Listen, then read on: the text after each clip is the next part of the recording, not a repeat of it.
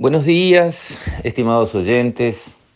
Quisiera referirme hoy al penoso episodio que se produjo en los Estados Unidos, nada menos que en su Capitolio, o sea, la sede de su Parlamento, lo que vendría a ser nuestro Palacio Legislativo, cuando un grupo de fanáticos de Trump irrumpió, eh, hizo una sonada básicamente, atravesó las medidas de seguridad que en todo recinto de ese tipo. Hay, hay algunos pocos guardias controlando que no entre gente no autorizada, lo mismo sucedería en nuestro Palacio Legislativo, hay un liviano control, no es un control militar pesado. Todo eso fue, digamos, violentado, fue arrollado por, bueno, una turba, mucha gente, no se sabe si armados o no algunos de ellos, pero que se llevaron por delante la institucionalidad y llegaron, digamos, a los recintos de la democracia, como son las cámaras, la Cámara de Senadores, la Cámara de Representantes, de Diputados. Incluso uno allí eh, llegó al estrado y uno de esos personajes declaró allí que Trump no había perdido la elección. La verdad es que eso, de alguna manera fogoneado por un discurso de Trump minutos o, poco rato antes, negándose a conceder eh, la victoria a su oponente, diciendo que resistiremos, que nunca concederemos, ese tipo de expresiones, eh, dio un patético espectáculo de la democracia en los Estados Unidos, tan luego en los Estados Unidos que ha tenido, digamos, eh, un gran respeto por el proceso democrático a lo largo de su historia. Allí, digamos, no se han dado las seguidillas de golpes de Estado que se han dado en muchos países latinoamericanos, aunque es cierto, eh, han usado muchas veces el expediente inhumano de matar al presidente. Digamos, cuando los americanos a mí me han dicho, che, pero han tenido cinco golpes de Estado en su historia, yo le digo, nosotros tuvimos cinco golpes de Estado, pero salvamos a los presidentes. Ustedes tuvieron cinco presidentes muertos. Entonces, de alguna manera eso también ha sido cierto, pero la democracia, el parlamento, ha sido muy cuidado por la sociedad americana. Y en este caso eso se vulneró, porque fue un ataque aunque no tuvo mayores consecuencias, podría haber terminado mucho peor. Cuando uno suelta a las masas enardecidas, cuidado, porque ya nadie las controla. Hay un efecto manada que se produce donde algunos líderes toman la posta, el grupo sigue, unos enfervorizan a los otros y cuidado, porque realmente no se sabe eso, dónde puede terminar. Y efectivamente puede terminar muy mal llegado el caso.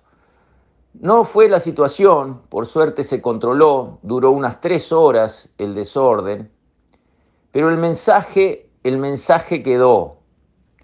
Y el mensaje es válido para todos nosotros. Cuidado con dar manija. Cuidado con enfervorizar a la gente contra las instituciones. Cuidado con dar manija y buscar el desrespeto de las leyes. Eso no está bien. Uno puede estar en contra de las ideas del otro, puede estar en contra de las políticas del otro, puede estar en contra del otro. Sí, todo eso es válido, pero dentro de las reglas de juego. Es como si en un partido de fútbol, donde obviamente los equipos son contrincantes, uno dijera se terminó, ahora no jugamos más al fútbol, sino que jugamos al rugby y agarra la pelota con las manos y empuja y todos los demás empujan con él, se llevan a todos por delante y la meten adentro del arco contrario, les guste o no, y declaran que han ganado el partido. Eso no se puede hacer, porque eso ya vulnera las bases de toda la convivencia. ¿Cuál es la reacción a esa acción?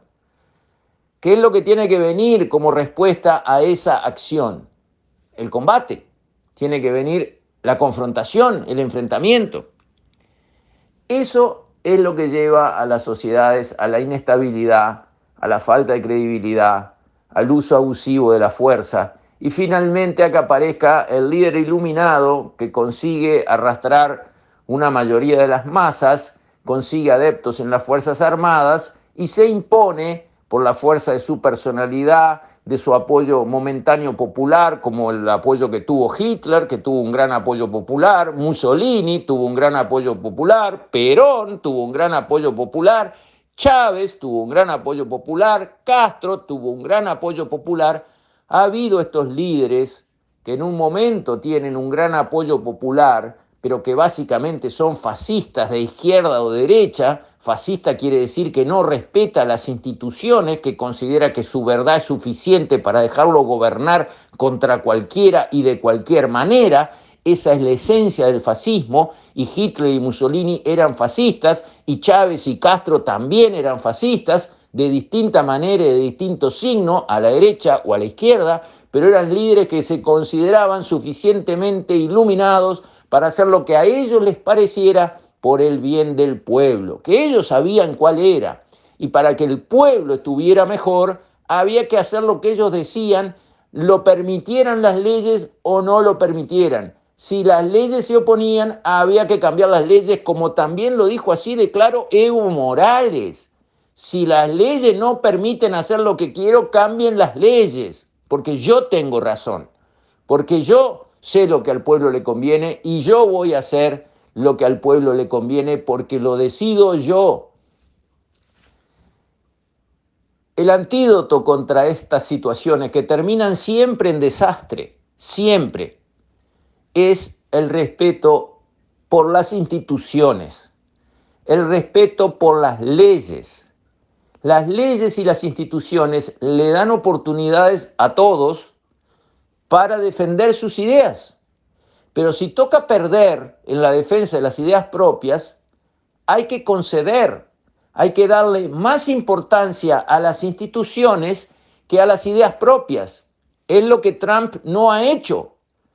Trump perdió. Él considera que perdió de una manera irregular e incorrecta. Tiene instituciones para ir a buscar eh, reparación. El sistema judicial lo hizo, se presentó en todos lados con sus mejores argumentos y sus mejores abogados. Perdió. El sistema judicial tampoco reivindicó sus reclamos.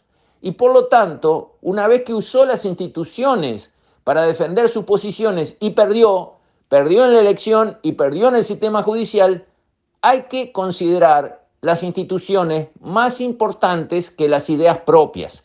Porque si uno considera, y hay muchos que piensan así, hay muchos que piensan así, en todos lados, ¿eh? Acá también. Si uno piensa que sus ideas son más importantes que las instituciones, lo político por encima de lo jurídico, ¿le suena? ¿Le suena? Eso es pensar. Lo político es lo que digo yo. Por encima de lo jurídico, lo jurídico son las leyes, las instituciones.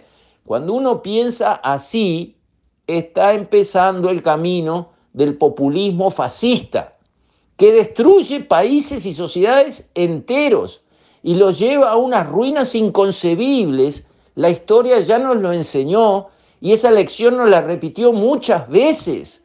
Entonces, veamos los signos, veamos, entendamos los mensajes. Eso no se debe hacer. Miren Estados Unidos, ¿les parece bien lo que pasó? ¿Les parece bien que una turba se meta dentro del Congreso y avasalle todas las instituciones, como fue promovido por Trump, la izquierda va a decir, qué barbaridad, qué atropello. Exacto, qué barbaridad, qué atropello. Bueno, atropello por los seguidores de Trump, que es deleznable. El mismo atropello deleznable lo han hecho gentes de izquierda en muchos lados y hay que criticarlo y condenarlo igual, porque las instituciones tienen que estar por encima de los intereses momentáneos de las personas. Con esto, estimados oyentes, me despido. Hasta mañana, si Dios quiere.